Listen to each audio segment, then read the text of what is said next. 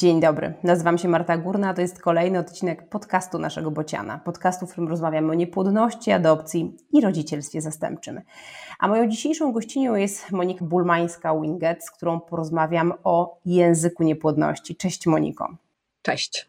Mm, Monika wydawała mi się najlepszą, zdecydowanie rozmówczynią do dzisiejszego podcastu z trzech powodów. Po pierwsze, masz Monika osobiste doświadczenia jako pacjentka, e, więc wiesz, e, jak jest po drugiej stronie, jak to jest słyszeć ten język, który nie zawsze jest tak, jakbyśmy chcieli. Po drugie, masz doświadczenie w pracy dla Polskiej Organizacji Pacjenckiej. A po trzecie, dzisiaj pracujesz dla organizacji paneuropejskiej, czyli widzisz, jak ten język niepłodności funkcjonuje w Europie. Jak to jest? Czy widzisz różnicę w tym języku polskim i światowym? I tak, i nie. To znaczy, mm, widzę oczywiście różnice, ale myślę, że wiele tych różnic wynika generalnie z podejścia do pacjenta. W Polsce pacjent jednak w dalszym ciągu nie jest partnerem, a przynajmniej takie jest moje doświadczenie. Um, jako pacjentka leczyłam się w kilku krajach, właściwie na świecie, nie tylko w Europie, co było związane akurat z, z naszym miejscem zamieszkania. I i to była różnica, która mnie uderzyła, i uważam, że to jest też często taka praprzyczyna tego, że język niepłodności jest inny, że jest mniej szacunku dla, dla pacjenta, dla jego leczenia i dla jego wyborów. Tak uważam. Takie są, takie są moje spostrzeżenia. Mhm. Um. Jest tak dużo tych zwrotów, sformułowań, takich e, smaczków, niesmaczków gorzkich, językowych, o których chciałabym dzisiaj z Tobą porozmawiać, że długo się zastanawiałam, od czego zacząć, ale e, pomyślałam, że może nie, nie mocno, ale jednak tak wskazująco. E, zacznę od tego, że mówimy o niepłodności małżeńskiej. E, I to jest taki termin, który dość mocno się zakorzenił e, w, języku polskim, tym właśnie niepłodnościowym. I do dzisiaj, słuchając lekarzy, czytając artykuły, jest tą niepłodnością małżeńską się e, spotykam. Dlaczego nie możemy tak mówić? Bo myślę, że niepłodność nie dotyczy tylko małżonków, prawda? To jest chyba pierwsza odpowiedź, jaka się nasuwa. Mamy poza tym różne rodzaje niepłodności. Niepłodność nie musi dotyczyć w ogóle pary heteroseksualnej. Możemy mieć do czynienia z niepłodnością społeczną, na przykład, która dotyka osób niezamierzenie bezdzietnych, które, które nie są w związku na przykład, albo są w związku nieheteroseksualnym. Więc tutaj jakby mm, wariacji na temat y, możliwości różnych jest naprawdę dużo. Myślę, że nie ma sensu zawężać tego pojęcia wyłącznie do małżonków. Mhm. Ale e, o ile ta niepłodność małżeńska zawsze mnie kuje w oczy i mi przeszkadza, e, to dużo bardziej boli, kiedy słyszę, że ktoś przegrał walkę. Wtedy, kiedy mówi o tym, że przestaje się leczyć, że rezygnuje z leczenia, i tu mamy kilka wątków. Po pierwsze, kwestia przegranej i wygranej w obliczu choroby, bo to przecież dotyczy nie tylko niepłodności. Taką samą dyskusję toczą pacjenci onkologiczni, organizacje pacjenckie onkologiczne. A z drugiej strony sama kwestia walki. Czy, czy choroba, jaką jest niepłodność, powoduje, że my z nią walczymy? Czy my musimy z nią walczyć, czy może, czy może powinniśmy szukać innych słów? Jak, jak, jak to czułaś jako pacjentka? Walczyłaś, czy nie walczyłaś? Mogę być niepopularna tutaj, ale tak, ja walczyłam. A myślę, że mm, to, że moje y, głębokie przekonanie było właśnie takie, że, że kiedy leczyłam niepłodność, to było to prawdziwą walką, wynika z tego, że mm, na tamtym etapie nie dostałam żadnego wsparcia ze strony państwa, systemu. Byłam w tym powiedzmy osamotniona, prawda? Jedyne wsparcie, jakie dostałam, to było wsparcie od organizacji pacjenckich i od ludzi, którzy byli w podobnej sytuacji do, do mojej. Natomiast systemowo żadnego wsparcia nie było i myślę, że, że między innymi dlatego y, to, czego doświadczałam, dzisiaj nazywam walką i, i tak to wspominam. Tak to wspominam po prostu. Natomiast rozumiem oczywiście o co ci chodzi. Rozumiem też, że być może w dzisiejszych e, realiach słowo walka w ogóle mm, jest po prostu podwójnie niewłaściwym określeniem. Tak? Mamy wojnę za wschodnią granicą, gdzie rzeczywiście toczy się walka.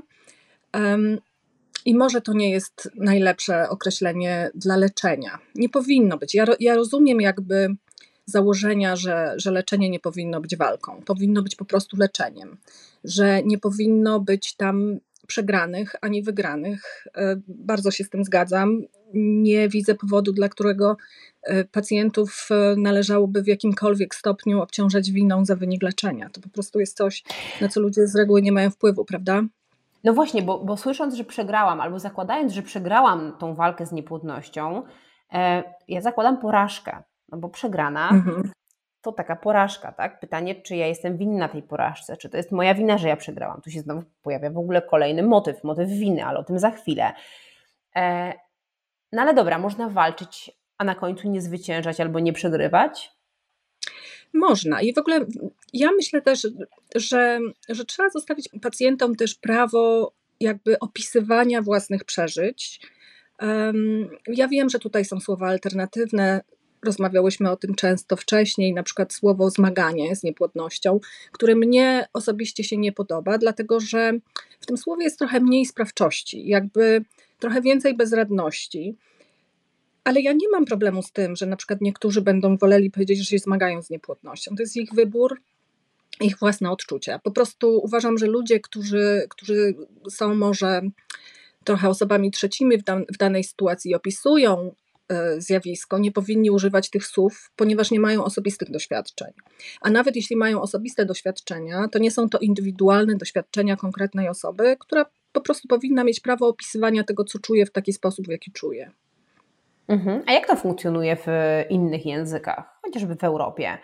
E, tam pojawia się ta walka, czy, czy, czy raczej nie? Czy jest zastąpiona jakimś innym pojęciem? Z walką osobiście się nie spotkałam, natomiast jest słowo struggle, um, które jest właśnie bardziej zmaganiem niż, niż walką. I być może dlatego, że, że w moim osobistym odczuciu zmaganie ma właśnie w sobie ten element takiej bezradności. Ja tego słowa po prostu osobiście nie znoszę, ale widzę, że ono jest bardzo powszechne. Już trochę się pogodziłam z tym, tak jak mówiłam wcześniej, że, że nie wszyscy muszą odbierać świat tak samo jak ja i, i myślę, że to jest ok, że każdy ma możliwość e, sformułowania opowieści na temat swojego leczenia w taki sposób, e, w jaki sam uzna za stosowne. Mhm. E, przychodzi para do lekarza. Mm, lekarz analizuje wyniki badań i mówi: Wina leży po pana stronie. I co wtedy? No, no właśnie, no wtedy nie jest, nie jest ok, zdecydowanie. Wina nie leży po pana stronie przyczyną niepowodzeń, jakieś tam kolejne słowo niepowodzenie, nie wiem czy to jest dobre słowo. W każdym razie y, przyczyną niepłodności jest czynnik męski, po prostu. Myślę, że niezależnie od tego, jak osobiście opisujemy swoje własne doświadczenia, na pewno zawsze warto zadbać o to, żeby język, którego używamy, był językiem niestygmatyzującym, niewartościującym i możliwie najbardziej neutralnie opisującym stan rzeczy. Więc myślę, że ten czynnik męski jest po prostu najbardziej adekwatny w tej sytuacji. E, myślisz, że powiedzenie komuś, że wina leży po jego stronie, może być dodatkowym obciążeniem dla pacjenta? Oczywiście nie mam wątpliwości co do tego żadnych. To jest, to jest przede wszystkim e, sama niepłodność. Jest chorobą, która bardzo wkracza w naszą bardzo intymną sferę. I myślę, że angażowanie w to dodatkowych osób, lekarz, pielęgniarka, embryolog, nie wiem, już bardziej zaawansowanym stadium, to jest zawsze przekroczenie pewnych granic i, i myślę, że samo to już wymaga jakiegoś przepracowania, jakby uznania um, własnej niemożności jednak. Coś, co wydaje się być tak oczywiste dla innych ludzi, dla nas nie jest oczywiste. Już samo to jest trudne, więc jakby dokładanie dodatkowych um, obciążeń tutaj w kwestii właśnie winy, odpowiedzialności y, i tego typu rzeczy po prostu jest totalnie zbędne i absolutnie przeciwskuteczne przede wszystkim. Jeśli chodzi o, o komfort leczenia, jeśli to w ogóle możliwe w takiej sytuacji, ale powiedzmy przynajmniej nie utrudnianie tego leczenia. Mhm. Ale myśląc o tym, że czujemy się o coś obwiniani albo za coś odpowiedzialni, yy, przychodzi mi na myśl kolejne, yy, no, bardzo mocno zakorzenione określenie medyczne, e, które się pojawia i w artykułach, i pada w gabinetach lekarskich, a mam na myśli poronienia nawykowe. I z tymi poronieniami nawykowymi jest tak, że ja czasami rozmawiając z lekarzami i poruszając ten temat, widzę, że, że oni nie dostrzegają albo nie dostrzegali wcześniej, że one są takie przeźroczyste. A w poronieniach nawykowych jest wiele niedobrego, prawda? Jest mnóstwo niedobrego. Um, tutaj jest wiele kwestii. Może, może najpierw rozprawmy się z samym określeniem poronienia nawykowe. To nie jest mhm. żaden nawyk prawda? Chyba się wszyscy zgodzimy, że to nie jest nawyk, że to jest zdarzenie nawracające, ale nie jest nawykiem. Nie mamy wpływu na to, e, że, że poronienie się wydarza. Ja mam swoje osobiste doświadczenie w tej materii i wiem, jak dewastujące to jest, zwłaszcza dla osoby, która um, stara się o dziecko przez długi, długi czas. Poczucie winy jest ogromne, niezależnie od tego, czy ktoś jeszcze e, załaduje na nasze barki dodatkowy dodatkowy ciężar w postaci takich niezgrabnych, powiedzmy to eufemistycznie, e, określeń. Poza tym druga rzecz właśnie to, o czym powiedziałaś, że, że wielokrotnie lekarze nie rozumieją, e, dlaczego to określenie nie jest właściwe. Ja nawet w pewnym sensie jestem w stanie to zrozumieć, ponieważ e, język stosujemy w pewnym sensie automatycznie. Stosujemy określenia, które są nam znane, z którymi jesteśmy oswojeni, E, bez jakiejś głębszej refleksji, ale myślę, że w momencie, kiedy ktoś zwróci nam uwagę na to, że używanie jakiegoś słowa nie jest właściwe z różnych powodów, to powinniśmy mieć w sobie minimum otwartości na to, żeby zmienić y, słownik, którego używamy. Po prostu. Nie dotyczy to tylko niepłodności, to dotyczy całkiem banalnych spraw. Nie wiem, nasi bliscy, znajomi, przyjaciele lubią, żebyśmy zwracali się do nich w określony sposób, na przykład w określonej formie jego imienia, i myślę, że większość z nas się do tego dostosowuje po prostu. Nie mamy z tym problemu, prawda? Więc tym bardziej w tak delikatnej materii jak, jak leczenie niepłodności czy poronienia nawracające, również należy to uznać. To jest, to jest moim zdaniem minimum. A oprócz tych poronień nawracających, które y, ciągle, ciągle jeszcze bywają nawykowymi, y, my właściwie mam wrażenie, że walczymy z wiatrakami, mówiąc, że nie jest dobrą drogą mówienie o ciąży naturalnej i staraniach naturalnych. I że stosowanie e, tego typu nazewnictwa, porównywanie ciąży, która powstała bez wspomagania, mówienie o niej ciąża naturalna, i tej ciąży po in vitro, jakby ona była jakaś inna, nie wiem, gorsza, no bo jak, jak, jak nienaturalna, to co? To nienaturalna, a jak nienaturalna, to sztuczna. No, bo te słowa, one mają jakieś znaczenia, one mają jakieś konotacje, one są nacechowane dobrze albo źle. Dlaczego nie powinniśmy mówić ciąża naturalna? I dlaczego, chociaż tak trudno, to nawet czasami pacjenci tego nie czują. E, dlaczego te starania naturalne też nie są do końca ok? Myślę, że, że odpowiedź na to pytanie właściwie zawarła się w samym pytaniu. E, tak jak mówisz, to jest wartościujące i niestety mamy trochę takie, taką tendencję do widzenia świata zero-jedynkowo, więc jeśli coś jest naturalne, to przeciwieństwem naturalności jest coś nienaturalnego, tak jak wspomniałaś, czy wręcz sztucznego. Myślę, że tutaj nie pomaga też e, jakby mm, pierwotne i mm, przeniesione z języka angielskiego określenie na zapłodnienie pozaustrojowe, które przez wiele, wiele lat funkcjonowało jako sztuczne zapłodnienie i niestety w dalszym ciągu funkcjonuje. Mm, tutaj chciałabym od razu zrobić taką uwagę, że moim zdaniem bardzo często jest tak, że takie kalki językowe po prostu nie oddają faktycznego ducha danego słowa czy danych sformułowań, bo na przykład słowo artificial angielskie mm, nie jest nie ma tak negatywnego nacechowania jak słowo sztuczny w języku polskim. Jest trochę szersze, ale no wiadomo, że nie zawsze da się to, to tak dokładnie odwzorować. Tak a propos artificial również mi się nie podoba e, i osobiście nie używam i, i staram się zawsze zwracać a, na to uwagę. A jeśli, jest jeszcze, jest jeszcze używane w ogóle w języku angielskim? Jest używane, jest używane niekiedy, zwłaszcza w takich opracowaniach bardzo prostych, które na przykład angielski NHS, czyli jakby odpowiednik e, naszego mm, NFZ-u, chyba tak można to porównać, czyli dostarczyciel usług medycznych w Anglii, mają naprawdę doskonałe strony z bardzo takim prostym wytłumaczeniem, czasem bardzo skomplikowanych procedur medycznych. I oni tam używają bardzo prostego słownictwa, tak żeby była, nie wiem, większe prawdopodobieństwo tego, że, że ogół ludzi zrozumie mm, o co chodzi bez wątpliwości, więc tam muszę powiedzieć, że język z kolei pozostawia wiele do życzenia, niekiedy. Ale myślę, że to się trochę też może. No język angielski jest jakby tym językiem opisującym leczenie niepłodności.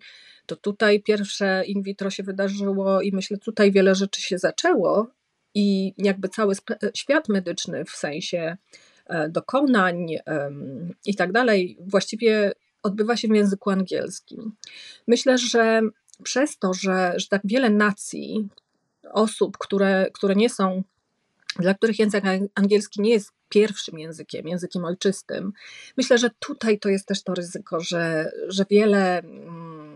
Że wiele takich e, niefajnych określeń e, się dobrze zadomowi, bo po prostu to wyczucie językowe jest siłą rzeczy ograniczone, więc tutaj widzę, widzę też takie ryzyko. Ale Mm, wracając do, do kwestii właśnie ciąży naturalnej i nienaturalnej, czy też starań naturalnych i nienaturalnych, mamy określenia, które są niewartościujące, na przykład ciąża spontaniczna, czy też starania spontaniczne.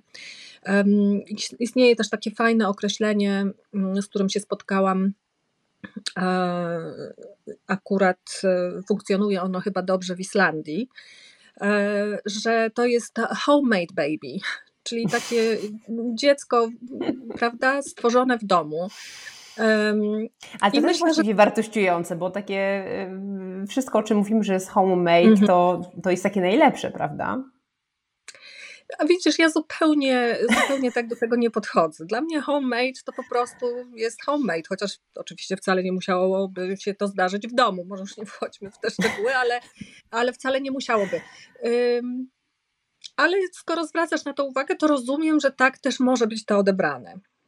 Wiesz, bo ja, ja w ogóle się zastanawiam, na ile um, oczywiście część tej dyskusji, którą odbywamy, ona ma bardzo silne podstawy i dotyczy wartościowania, dotyczy wrażliwości na um, to, co czuje pacjent, na jego potrzeby. Mówię chociażby o tym, czy coś jest Pana winą, czy, czy wynika z, z obniżonych parametrów nasienia. Tak? To jest bardzo, bardzo mhm. istotne. Ale z drugiej strony myślę sobie, że e, duża część tej naszej dyskusji nie byłaby tak istotna, e, gdyby nie e, to, jak wygląda debata na temat in vitro w Polsce.